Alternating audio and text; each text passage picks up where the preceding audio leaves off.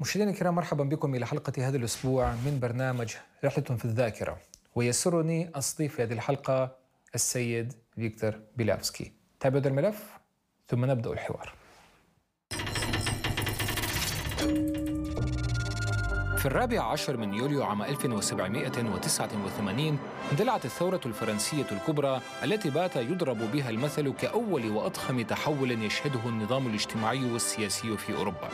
وبعد الثورة نال شهرة واسعة شعار نسب للماسونيين وهو حرية مساواة إخاء وبعد انتصار الثورة الفرنسية كتب اليسوعي أغسطين بارويل يقول إن الماسونيين نشطوا بالتحضير للثورة الفرنسية. فتلقف كثيرون قوله هذا واتخذوه ذريعة للعودة إلى فرضية المؤامرة الماسونية الكونية. غير أن المعطيات التاريخية تشير إلى أن محفل فرنسا العظيم لم يكن موحد الرأي بخصوص الأحداث الثورية. وعلى سبيل المثال في عام الثورة كان الدوق أورليان يشغل مكانة الأستاذ الأعظم في محفل فرنسا الكبير وكان الدوق لوكسمبورغ نائبا له في نفس المحفل. وكانت العلاقة قد توترت تماما بينهما قبل الثورة إذ أن الدوق لوكسمبورغ كان يقول بأن الماسونية يجب أن تبقى خارج السياسة. وأن تكون موالية للسلطة العليا دون أي تحفظات. أما الأستاذ الأعظم دوق أورليان فكان مولعا بالأفكار الليبرالية ومعارضا للملك وكان يرى أنه بوسع الماسونيين أن يعارضوا الحاكم ويخرجوا عليه. ومما لا شك فيه أن كلا منهما كان له أنصاره ولذلك ليس مستغربا أن نجد بعضا من الماسونيين في صف الجمهوريين وبعضا آخر في صف الملكيين إبان الثورة. وفيما بعد هاجر معظم الماسونيين الذين ظلوا على ولائهم للملك إلى عدد من البلدان الأوروبية. وكثيرون ممن لم يتسنى لهم ذلك كان الإعدام مصيرهم على أيدي الثوار. أما أولئك الماسونيين الذين وقفوا إلى جانب الثورة فقد تركوا بصمات واضحة على صفحات التاريخ الفرنسي. ومنهم مؤلف نشيد المارسيليز روجيه ديليل والصحفي الأسطوري جان بول مارات والجنرال جيلبير ديلافايت والخطيب الشهير ميرابو وكثيرون غيرهم. ولم يخفي أحد من هؤلاء انتماءه إلى الماسونية وربما كان ذلك من الأسباب التي دعت الخلف إلى الاعتقاد بأن الثورة الفرنسية الكبرى كانت من تدبير الماسونيين وتنفيذهم. وهذا على الرغم من معطيات المؤرخين التي تتحدث عن أن الماسونيين الفرنسيين مروا بكثير من المصاعب والمحن خلال السنوات الأولى بعد الثورة. وعلى سبيل المثال اضطر محفل الشرق العظيم في فرنسا أن يوقف نشاطه تماما إبان فترة الإرهاب الثوري في منتصف تسعينيات القرن الثامن عشر إذ من بين حوالي ألف محفل لم يواصل عمله سوى 75 محفلا وعلى العموم لم تعد المحافل الماسونية الفرنسية إلى نشاطها السابق إلا في عام 1800 دكتور بيلافسكي مرحبا بك. يومك. سعيد برؤيتك من جديد.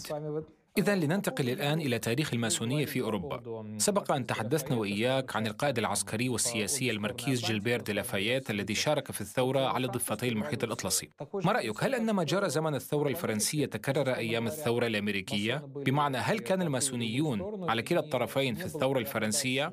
أم أن معظمهم انضم إلى الثوار وقاد الحراك الثوري الفرنسي كما يشار إليه في عدد من المصادر التاريخية الأوروبية؟ على حد علمي لا خاصة وأن الكمية ليست هي التي تحدد النوعية دائما. هذا أولا. ثانيا جرت الأمور إبان الثورة الفرنسية الكبرى على النحو التالي. القطب الأعظم لمحفل الشرق الكبير في فرنسا لويس فيليب الثاني دوق أورليان أعلن تخليه عن مرتبة القطب الأعظم ولقب الدوقية وعن انضمامه إلى الثوار. على العكس من ذلك فإن نائبه في المحفل الدوق لوكسمبورغ غادر فرنسا ليساعد الحركة البيضاء في الخارج التي توحد في صفوفها أنصار الملكية الفرنسية الذين اضطروا للاختفاء عن أعين الثوار. نحن بالمناسبة قد ننسى أن بعض أبناء العائلة الملكية الفرنسية كانوا ماسونيين. القطب الأعظم لويس فيليب دوق أورليان المذكور أعلاه كان من أقرباء الملك لويس السادس عشر وابن دوق أورليان نفسه صار بعد الثورة الملك لويس فيليب الأول وهو أيضا كان ماسونيا. هذا يؤكد مرة أخرى أن عددا كبيرا من الماسونيين كانوا إلى جانب الثورة المضادة وليس إلى جانب الثورة فقط. وهنا لابد أن نتحدث عن أحد أهم مبادئ الماسونية ألا وهو الولاء للسلطات القائمة. فالماسوني بالأصل يجب أن يكون مواليا للسلطات جميعا. سابقا كان ذلك ولاء للعاهل للقيصر والآن للسلطة العليا. وهك مثالا. بعد الإجراءات الطقسية في المحفل يجري عشاء طقسي بمثابة وليمة المحبة التي تسمى أغابي. أثناء الوليمة يرفع النخب الأول دائما بصحة رأس الدولة وفي محفل روسي كبير يكون هذا النخب نخب روسيا ورئيسها حتما وبصورة إلزامية. أذكر في تسعينيات القرن الماضي عندما كنت لا أزال ماسونيا حديث العهد وفي أثناء ولائم آغابي كنت ألقي كلمات ترحيب وتحية لأجل روسيا فقط. لم أكن أرغب برفع نخب بصحة الرئيس يلتسن لموقفي السلبي منه. كنت أقف صامتا وذات مرة حضر إحدى ولائمنا هذه مغترب روسي ماسوني جاء إلى روسيا من الخارج كي يساعدنا في إحياء الماسونية في البلد. كان واحدا من المهاجرين الروس ضمن الموجة الأولى بعد ثورة عام 17 أي كان رجلا مسنا جدا. بعد المباحثات أخذني جانبا في البلد. بغض النظر عن آرائك السياسية منذ ذلك الحين وأنا أرفع دائما الأنخاب بصحة الرئيس. أما إذا كان موقفي السياسي يختلف عن ذلك الموقف السائد في البلد وأنا خصم مبدئي له ففي هذه الحالة من الأصعب أن أترك الماسونية. لا مفر من ذلك. لكنني أشير إلى أن الولاء لا يعني أن أحدا ما من الأخوة لا يمكنه المشاركة في المعارضة السياسية. فكما عند الإنجليز ثمة معارضة جلالتها لا معارضة لجلالتها. تماما كما كان هنا. يمكن أن تكون لي آراء معارضة ولكن ينبغي أن تكون في إطار القانون والولاء للسلطة. نحن ننتمي إلى الأخوية الموالية أصلا والملتزمة بالقانون التزاما مطلقا فيما يتعلق بالسلطات العليا. يعني إذ نبقى ماسونيين يجب أن نتقيد بهذه القواعد. وإذا كان ذلك لا يلائم أحدا فما عليه إلا أن يغادر الأخوية ويمارس السياسة. كما maioria. أنا أرى أن هذا موقف هام جدا. ونحن ضد تحويل المحفل إلى ناد سياسي تجري فيه سجالات لا تلائمنا. طيب بخصوص علاقة الماسونيين بالحركات الاشتراكية اليسارية في أوروبا وبالشيوعية. على سبيل المثال ثمة آراء مختلفة عما إذا كان كارل ماركس وفريدريك إنجلز ماسونيين. ما رأيك أنت بالمناسبة؟ على حد علمي لا. طيب فكرة بناء دولة جديدة تسود فيها المساواة حيث يستلم السلطة أصحاب المهن أو البروليتاريا أي أن الذين يصنعون بأيديهم البناؤون إن صح التعبير يصبحون أساس البلد. كانت دائما هذه الفكرة جذابة للكثير من الناس. لدي هنا مقتطفات من إصدارات ماسونية زمن روسيا القيصرية. يرد فيها أن المستقبل سيشهد تأسيس دولة من طراز جديد دولة العدل والمساواة. هل يمكن القول أن المنظمات الماسونية كانت تشجع الثورات التي من شأنها تحرير البروليتاريا من اضطهاد البرجوازية المدعومة من الدولة والكنيسة؟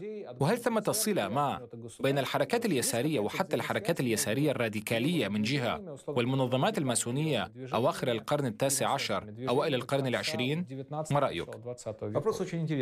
هذا سؤال مهم جدا.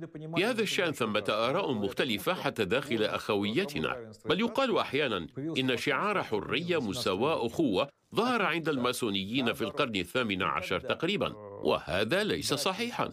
لم ينادي ماسونيو القرن الثامن عشر أبدا بشعار حرية مساواة أخوة بل من الصعب أن يتصور المرء أن أميرا والدوق أعضاء في المحافل الماسونية وقد رفعوا هذا الشعار. الجميع يعرفون أن في صفوف الماسونيين كان يوجد دائما أصحاب مقامات رفيعة من أمير ودوق وكنت أي أناس من علية الحاشية الملكية. لقد ظهر شعار حرية مساواة أخوة في محفل الشرق الماسوني العظيم في فرنسا في ثلاثينيات أو أربعينيات القرن التاسع عشر. في ذلك الحين برزت تلك الظواهر التي أدت بذاك المحفل إلى أن يفقد صفته كمحفل نظامي.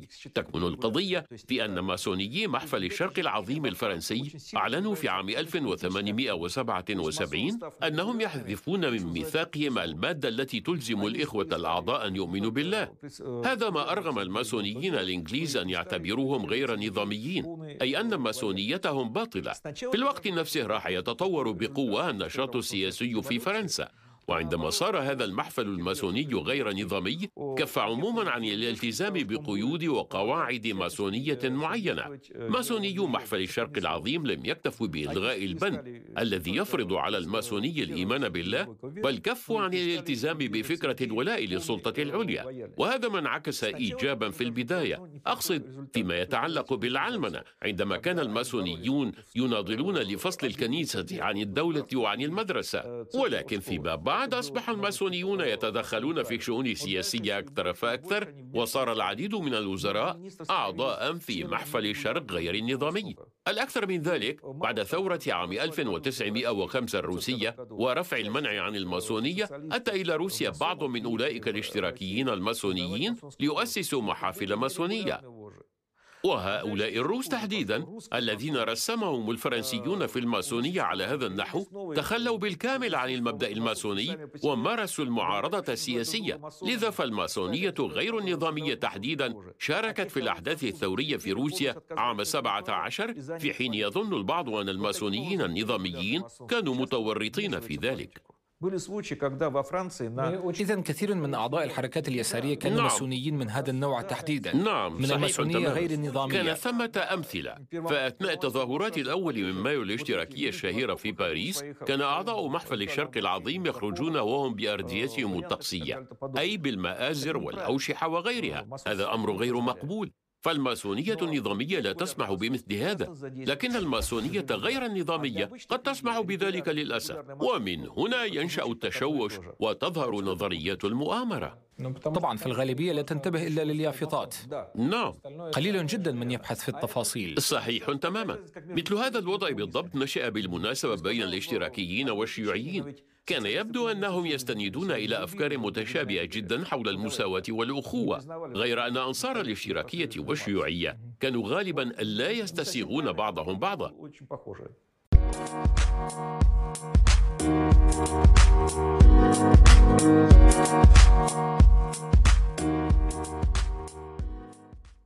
Mm-hmm. أستنتج من ذلك أن الماسونيين غير النظاميين تحديدا هم من لعب دورا في ثورة فبراير الروسية. والأكثر من ذلك لم يعترف بهم الماسونيون عندما هاجر عدد من هؤلاء الثوار بعد الانقلاب البلشفي إلى فرنسا وغيرها حيث اضطروا من جديد للخضوع لطقس الترسيم. بل إن البعض منهم كرئيس الحكومة الروسية المؤقت ألكسندر كيرينسكي لم يقبل لتجديد ترسيمه. لأنه كان عضوا في محفل غير نظامي. لهذا السبب بالذات فهؤلاء الماسونيون كانوا بدائيين بالمطلق لا يراعون القواعد الأساسية للماسونية. ولأنهم شاركوا في الأحداث الثورية. وضمنا بسبب النشاط السياسي. لفت انتباهي أثناء حديثنا التمهيدي قولك لي مثلا لا أستطيع أن أتحدث عن ذلك أو هنا سأتكلم بالخطوط العريضة أو سأعطيك الفكرة العامة إذ لا أستطيع الخوض في التفاصيل. لماذا إذن لا يمكنك أن تتحدث عن بعض المعارف السرية التي تحصل عليها في المحفل؟ هل صحيح كما فهمت أن الماسونيين يقطعون عهدا ويقسمون أنهم لا يفعلوا ذلك؟ إذا كان الأمر على هذا النحو فكيف أثرت هذه الأسرار على معتقداتك وعلى وعيك؟ أما أن هذه المعارف السرية التي لا علاقة لها إلا بالمحفل لم تحدث تأثيرا يذكر عليك على عقيدتك وعلى نظرتك إلى الواقع إلى الحياة بشكل عام. أولا ما ينطبق علي شخصيا. ليس من الضروري أن ينطبق على الجميع. ثانيا عديد من الأسرار التي يدور الحديث عنها في الماسونية. يمكن إيجادها في الكتب المتوفرة في المكتبات. ومن يبحث جيدا يمكنه العثور عليها. لقد بات الكثير من هذه الأسرار معروفا. الأهم أن الماسونية تعلم الإنسان السلوك اللائق في شتى المواقف. على سبيل المثال إحدى القواعد التي تعلمنا إياها الماسونية والتي للأسف لم أتقنها تماما حتى الآن هي القدرة على الاستماع للآخرين حتى النهاية بالصمت دون مقاطعة واحترام الرأي الآخر. هذه ميزة نفتقدها كثيرا. حتى في الدوائر التي قد تضم ناس مثقفين من القائمين على شؤون البلد. أما الماسونيون فيتعلمون الاستماع أولا ومن ثم الكلام. نحن يجب أن نعرف كيف نتقبل وجهة نظر الآخر وألا نعتبرها عدائية إن كانت مخالفة لرأيك. أكثر ما هو محبذ لدينا التسامح والصبر والقيام بكل شيء بإتقان والقدرة على التواصل في دائرة من مختلف الأشخاص. الماسونية تعلمنا هذا كله. ومن واجباتنا الملزمة أيضا أن ننظر إلى عضو المحفل كأخ لنا. فعلى سبيل المثال خلال حملة نابليون بونابرت على روسيا عام 1812 جرح الضابط جافرييل باتينكوف في المعركة وانطرح أرضا واضعا يده في إشارة الماسوني رأى ذلك الضباط الفرنسيون. الماسونيون فأعادوا له ثيابه التي انتزعت منه قبل ذلك ولم يتركوه وحيدا في مواجهة الموت بل أرسلوه إلى مشفى ميداني حيث تابعوا علاجه هناك. وفي التاريخ أيضا قصص من الاتجاه الآخر. هناك كان ضباطا فرنسيين رفعوا أيديهم بشكل إشارة ماسونية طلبا للمساعدة. بعد انتهاء المعركة مع الروس فقام ماسونيون روس بنقل هؤلاء الجرحى إلى المشفى واهتموا بمعالجتهم حتى الشفاء. أي أن الماسوني في أثناء المعركة يكون مع جيشه في مواجهة الطرف الآخر وعند توقف الحرب يعود الماسونيون إخوة كما كانوا. على فكرة الإمبراطور ألكسندر الأول كان ماسونيا وألكسندر الثاني كذلك. نعم. جميع الأباطرة تقريبا. ولكن نابليون لم يكن ماسونيا كلا لكن إخوته كانوا ماسونيين أقطاب محافل كبرى. أي أن الماسونيين حاربوا بعضهم بعضا في هذه الحرب. جميع ماريشالات نابليون كانوا ماسونيين. المهم أن الماسونيين كانوا في الجيش الفرنسي والجيش الروسي سواء بسواء. فهل يا ترى أن أحد من الماسونيين الفرنسيين حارب إلى جانب الماسونيين الروس ضد الفرنسيين؟ كلا. أو إلى جانب الماسونيين الفرنسيين ضد الروس؟ كلا. لم يحدث ذلك. عندما يطرح علينا السؤال ما هو الأمر الأهم بالنسبة للماسوني ما هي أولوياته؟ نجيب. أن الأولوية الأولى هي الوطن ثم الأسرة. بعد ذلك فقط الماسونية. لذلك إذا كانت الماسونية تتناقض مع المبادئ الوطنية فالماسوني في الدرجة الأولى سيتصرف كوطنيا تحديدا. وإذا كانت الماسونية تعيق الأسرة فالماسوني يختار الأسرة في المقام الأول. هذه ثوابت ملزمة نتبعها ونشجعها بالكامل. بالمناسبة أولئك الذين يأتون إلينا ويقولون في أثناء التكريس أو الاستجواب معصوبي العينين إنهم مستعدون لكل شيء من أجل الجمعيات والأخويات الماسونية. أمثال هؤلاء المرشحين كقاعدة عامة يتم استبعادهم الماسونيون ليسوا بحاجة لمثل هؤلاء المتعصبين. طيب بعد أن أصبحت ماسونيا هل تغير بشكل ما موقفك من الدين؟ في حياتي ثمة مرحلتان فيما يتعلق بالدين. تربيت كأي تلميذ سوفيتي تربية إلحادية علما بأن جدتي عمدتني سرا بعد ولادتي. أي أن عائلتي كانت تضمر الإيمان لكنني نشأت في مجتمع ملحد فقد عشنا جميعا في دولة اشتراكية وفيما بعد على تخوم ثمانينيات وتسعينيات القرن العشرين رحت أفكر بالله أكثر فأكثر. لذلك عندما سئلت في أثناء ترسيمي في الماسونية إن كنت مؤمنا بالله أجبت أنني مؤمن لكنني لم أكن ممن يذهبون إلى الكنيسة بشكل دائم ويتقيدون بالطقوس الأرثوذكسية. مع ذلك فإن وجودي في المحفل جعلني بالتدريج أتوجه إلى التاريخ إلى المسائل الدينية. لا أستطيع القول أنني صرت على ارتباط كامل بالكنيسة لكنني صرت أكثر التزاما بتلك القواعد التي يتسم بها الإنسان الأرثوذكسي. أي أنك لم تتبنى أي عقيدة باطنية بل بقيت في حضن المسيحية الأرثوذكسية التي يمكن وصفها بالتقليدية. صحيح؟ نعم غير أن سبب ذلك يكمن على الأرجح في نزعة المحافظة. أنا أرى أن الإنسان يجب أن يبقى على الدين الذي أبصر النور في ظله. وبالتالي فالماسونيون لا يعيدون النظر لنقل ببعض مأثورات الكتاب المقدس. كلا. ولا يدعون إلى الارتداد عن الدين. بالعكس دار عندنا في عدد من المرات جدل حول تغيير الدين وذلك عندما كان يأتي إلينا أشخاص يطلبون الانتماء إلى الماسونية. وكما تعلم فإن من يطلب الانتماء يخضع للاستجواب معصوب العينين. أنا شخصيا كنت شاهد عيان على حالات من هذا القبيل. اثنان أو ثلاثة أشخاص ردا على سؤال عن أي دين يتبعون أجابوا أنهم غيروا دينهم. أحدهم كان أرثوذكسيا وصار مسلما والثاني استبدل دينه بدين آخر. هذه الأجوبة كانت تثير الجدل عندنا. لم يكن الجدل حول أي الأديان أفضل أو ما شابه. بل عن واقعة تغيير الدين بحد ذاتها. أوليس من طبع شخص كهذا أن يبدل أفكاره وأن يخون إخوته. ولكن ما المشكلة أن تخلى الشخص عن الدين الذي اكتسبه بالتوارث واعتنق دينا جديدا عن قناعة تامة؟ ما المشكلة في ذلك؟ هذه مسألة جدلية. بعضنا رأوا الأمر على هذا النحو تماما. أي من الأصح اعتبار قرار الشخص قرارا صادقا وواعيا إذا آمن بدين جديد غير الذي ورثه عن والديه. في هذه الحال يمكننا أن نصدق هذا الشخص أكثر من ذاك الذي قرر الالتزام بالعقيدة الموروثة بالولادة دون أن يتفكر إن كانت تناسبه أصلا أم لا. لكن الفكرة التي أرمي إليها هو أننا لا نرغم الشخص على تغيير آرائه. بل على العكس من ذلك فإن تغيير الآراء يثير لدينا الحيطة والحذر وأولئك الذين حدثتك عنهم قبلناهم في صفوف الماسونيين في نهاية المطاف. لذا أكرر نحن لا نناقش قضايا الدين ولا أحد منا يسعى لتحويل شخص ما إلى دين أو فكر معين. في أخويتنا يوجد أرثوذكس وكاثوليك ومسلمون أيضا ويوجد يهود. الجميع متفاهمون والحمد لله ويجدون لغة مشتركة بينهم. بغض النظر عن الدين والآراء السياسية. نعم نحن نرفض رفضا باتا تأسيس محافل محض أرثوذكسية أو محض إسلامية. نحن ضد ذلك بالمطلق. الباحث الأمريكي المعروف في نظرية المؤامرة جيم مارس وكثيرون غيره يقولون إن من المستحيل تصديق الماسونيين عندما ينفون وجود مؤامرة. فأمثال هؤلاء الباحثين يؤكدون أن المتآمرين الماسونيين الحقيقيين يتبعون لأخويات من أعلى الدرجات ويفرض عليهم ستار من السرية.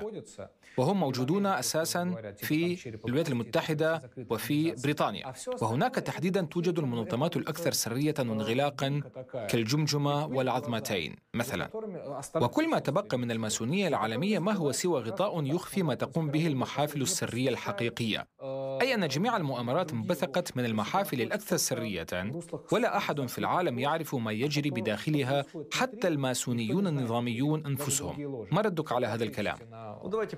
لنتناول كل ذلك بالترتيب. أولا أنا ماسوني منذ عام 1991 أي أنني من أقدم ماسونيي روسيا الحديثة. ثانيا أنا عضو المجلس الأعلى للدرجة الثالثة والثلاثين من الطقس الماسوني الإسكتلندي. أنا في الدرجة الخامسة والتسعين من طقس منفس وميتسرايم الماسوني وعضو الأخوية الداخلية الخامسة للطقس الماسوني الفرنسي وعضو المحفل الإنجليزي للميثاق الاسكتلندي المعدل وعضو مجمع القوس الملكي فضلا عن أنني نائب القطب الأعظم لمحفل روسيا الأعظم. عمليا جميع من خضعوا في روسيا للترسيم في الماسونية. من مطلع تسعينيات القرن الماضي أعرفهم شخصيا. لذلك في عام 93 عندما ظهر في الصحافة الشيوعية خبر عن قائمة بأسماء جميع الماسونيين الروس وأن ضمنها رئيس الاتحاد السوفيتي السابق ميخائيل غورباتشوف ورئيس روسيا بوريس يلتسن ورئيس الاستخبارات يفغيني بريماكوف ورئيس الوزراء فيكتور تشيرنوميرزين. إن هذا الكلام لم يبعث لدينا سوى نوبة من الضحك لأن كل هذا مجرد هراء طيب عندئذ سأطرح السؤال بطريقة أخرى. هل توجد أم لا؟ برأيك. منظمات مغلقة تشبه إلى حد ما نادي بيلدربرغ دون أن تكون منظمات ماسونية ولكنها استوحت الكثير من الماسونية تنظيميا. وأقصد بالدرجة الأولى مبادئ المحافظة على الأسرار وربما عناصر نظام الطقوس والمناسك المحجوبة عن الغرباء. هل يوجد شيء من هذا القبيل برأيك؟ لا علم لي بذلك. ولكن لا يمكنني أن أتصور أن الوضع على هذا النحو. قدر لي بطبيعة نشاطي أن ألتقي أشخاصا من الأوساط المالية والسياسية على درجة كافية من الأهمية والوزن. ونتحدث مع قادة حزب المحافظين البريطاني ومع مليارديريين من الولايات المتحدة الأمريكية إلى آخر ما هنالك. من الصعب علي تصور أن أحدا ما جمع تلك الشخصيات فجأة على غرار نادي بيلدربرغ وقال أنت تتصرف هكذا وأنت ستتصرف هكذا ولا يجوز أن يعرف أحد بنشاطكم. هذا غير مقبول بالمطلق بالنسبة لهؤلاء الأشخاص. كلا كلا ليس المقصود أن أحدا يوعز لهم بل أنهم يتفقون فيما بينهم وحسب. لا أعتقد ذلك. ولا يكشفون عن مخططاتهم. عند أمثال هؤلاء صيغ مختلفة لمثل هذا التواصل والتفاهم منها حفلات الاستقبال في أثناء الفعاليات العامة واللقاءات في نوادي العمل والبزنس حيث لا وجود هناك لأناس عرضيين. أي أن بحث الأسرار في نوادي الجولف أسهل من بحثها ضمن منظمات سرية. نعم أنا أعتقد أن مثل هذه الاتفاقات السرية موجودة وأمثال هؤلاء الناس يدركون أنهم يتصرفون ضمن مخططات معينة فيها سرية معينة. من المحتمل اتخاذ قرارات تنحرف عن المعايير العامة ولكن لابد من عدم الإخلال بحدود معينة يتم وضعها بالاتفاق. الاتفاق. ومع ذلك ثمة إجماع حول وجود مسارات عالمية معينة في أوروبا في الغرب في كل مكان عمليا اعتاد الناس على هذه الصيغة. إذا دكتور بيلافسكي شكرا جزيلا لك على هذا الحديث الممتع حقا. ونأمل في متابعة الحوارات لنتحدث عن جذور الماسونية الأوروبية وعلاقاتها بالاتجاهات الغنوصية للقرون الوسطى. شكرا لك وإلى لقاءات جديدة. شكرا. مشاهدينا الكرام بهذا نكون قد وصلنا إلى ختام حديثنا لهذا اليوم. تحدثنا في هذه الحلقة مع السيد فيكتور بيلافسكي. تابعونا الأسبوع القادم مع حلقات جديدة فحتى ذلك الحين ها هو خالد رشد حييكم من العاصمة الروسية موسكو دمتم في أمان الله وإلى اللقاء.